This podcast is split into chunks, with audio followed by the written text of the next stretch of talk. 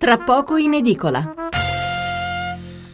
Allora, riprendiamo con la lettura di un appendice di, alcune, di, alcune, di alcuni titoli ancora sul caso De Magistris. Eh, la Gazzetta del Mezzogiorno, l'articolo di fondo intitolato I giudici fanno bene se fanno come dico io di Michele Partipilo. E eh, De Magistris è la fine di un'epoca, invece l'articolo di fondo del eh, quotidiano Europa, il, il quotidiano del Partito Democratico. Lo firma il direttore Stefano Menichini.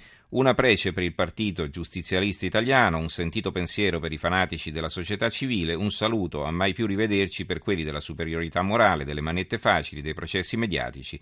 Un consiglio amichevole davvero a Marco Travaglio, anche se da un giornale clandestino come ci considerano lui e D'Alema.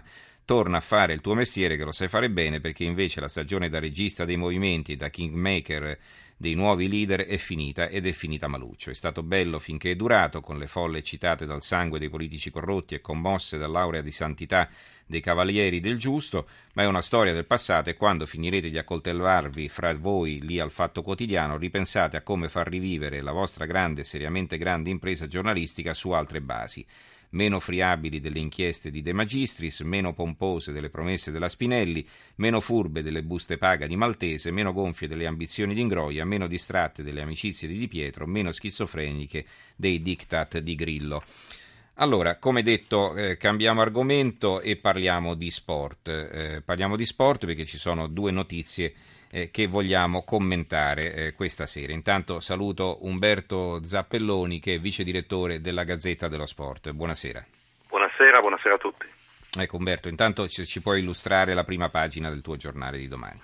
Ma la prima pagina di domani è dedicata soprattutto a quella che sta diventando anche la sfida per questo campionato, cioè a Roma e Juventus che giocano ancora domani eh, contro Atalanta e Verona in, eh, nell'ultima eh, giornata prima dello scontro diretto, quindi eh, vedremo se arriveranno insieme a questo scontro diretto oppure no, ma la foto principale della prima pagina di domani è dedicata al capitano Francesco Totti che domani compie 38 anni e quindi abbiamo chiesto a Carlo Verdone, romanista e amico del capitano, di dedicargli una decina di righe per eh, per augurargli questo compleanno strano, perché è un compleanno che eh, potrà eh, festeggiare giocando davanti al suo pubblico, giocando nel suo stadio olimpico. Allora, leggo il, lo leggo, guarda, perché ce l'ho qui sotto mano, mi è arrivata la pagina. Eh, caro Francesco, col tempo ho preso coscienza che non sono il numero degli anni a doverci far paura e il non aver lasciato nulla al prossimo, anche nelle piccole cose, a doverci far riflettere con preoccupazione.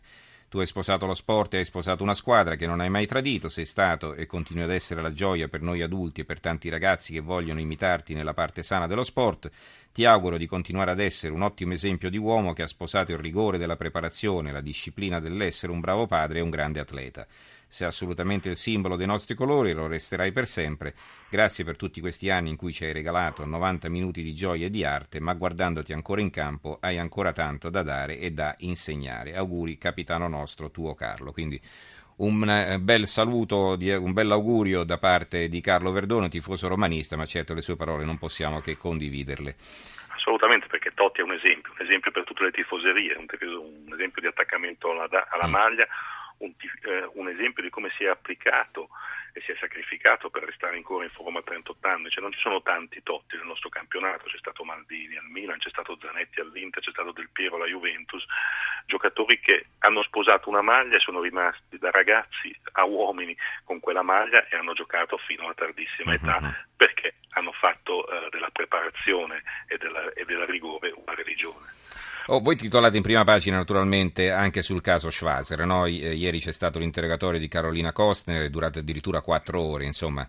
Eh... Sì, una settantina di domande a cui Carolina ha risposto cercando di cancellare i dubbi degli inquirenti, però qualche dubbio insomma rimane, anche se eh, io troverei assurdo vedere la Kostner punita, eh, diciamo che la Kostner forse ehm, eh, ha coperto con l'amore che aveva per Schwarzer a quei tempi i sospetti e non si è lasciata insospettire da degli incontri. Lei ha detto che quando ha incontrato il dottor Ferrari in un camper fuori eh, in un autogrill non sapeva chi fosse, io credo che c'è anche da credergli visto che non, non, è un professionista che ha mai lavorato nel suo campo, nel suo settore, nel suo sport e poi certo quando tu ti vedevi il tuo fidanzato dormire sotto una tenda a ossigeno con la maschera a ossigeno di fianco a te, qualche dubbio in più forse ti poteva venire, ma Spaz si era giustificato dicendo che aveva delle difficoltà respiratorie. Diciamo che l'ingenuità di Carolina forse la può salvare. E certo, quando ha sviato eh, chi veniva a fare l'antidoping al suo fidanzato dicendo che lui non era in casa, un peccato sicuramente c'è per quanto riguarda un atleta comunque come, come io credo che punire Carolina, addirittura togliere una medaglia, sia qualcosa mm-hmm.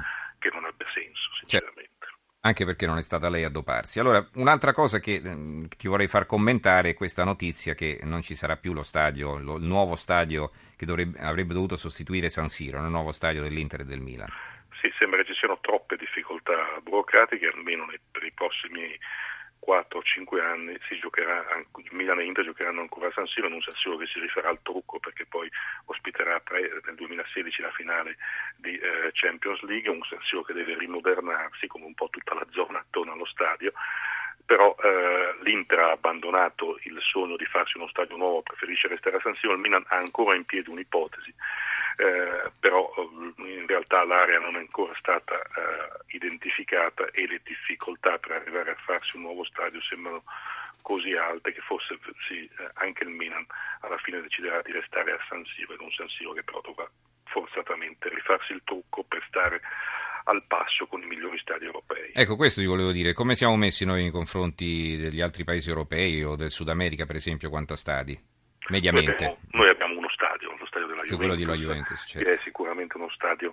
Ha, ha ospitato la finale di Europa League l'anno scorso, è il miglior stadio italiano, è uno stadio a misura di quelli che sono gli spettatori che oggi fanno vedere il calcio da noi, è uno stadio dove vanno ancora le famiglie, è uno stadio che riesce a vivere anche al di là del, del weekend di gara. Per il resto siamo decisamente molto indietro a livello europeo, la Germania c'è molto davanti, l'Inghilterra lo è sempre stata, la Spagna almeno per due tre eh, stadi c'è superiore e temo che anche la Francia presto potrà superarci, visto che si stanno rimettendo a posto gli stadi per i prossimi campionati europei. Quindi dobbiamo cercare di non perdere eh, il treno, anche perché vediamo che poi dagli stadi si riescono a ricavare degli incassi di sponsorizzazione importanti che possono permettere alle nostre squadre di avere dei bilanci positivi, per cui gli errori sono stati fatti in passato quando i tanti soldi che arrivavano dai diritti televisivi sono stati poi riversati soprattutto negli stipendi dei calciatori o mm-hmm. dei dirigenti eh, certo. e non per pensare all'infrastruttura. Grazie a Umberto Zappelloni, vice direttore della Gazzetta dello Sport. Buonanotte.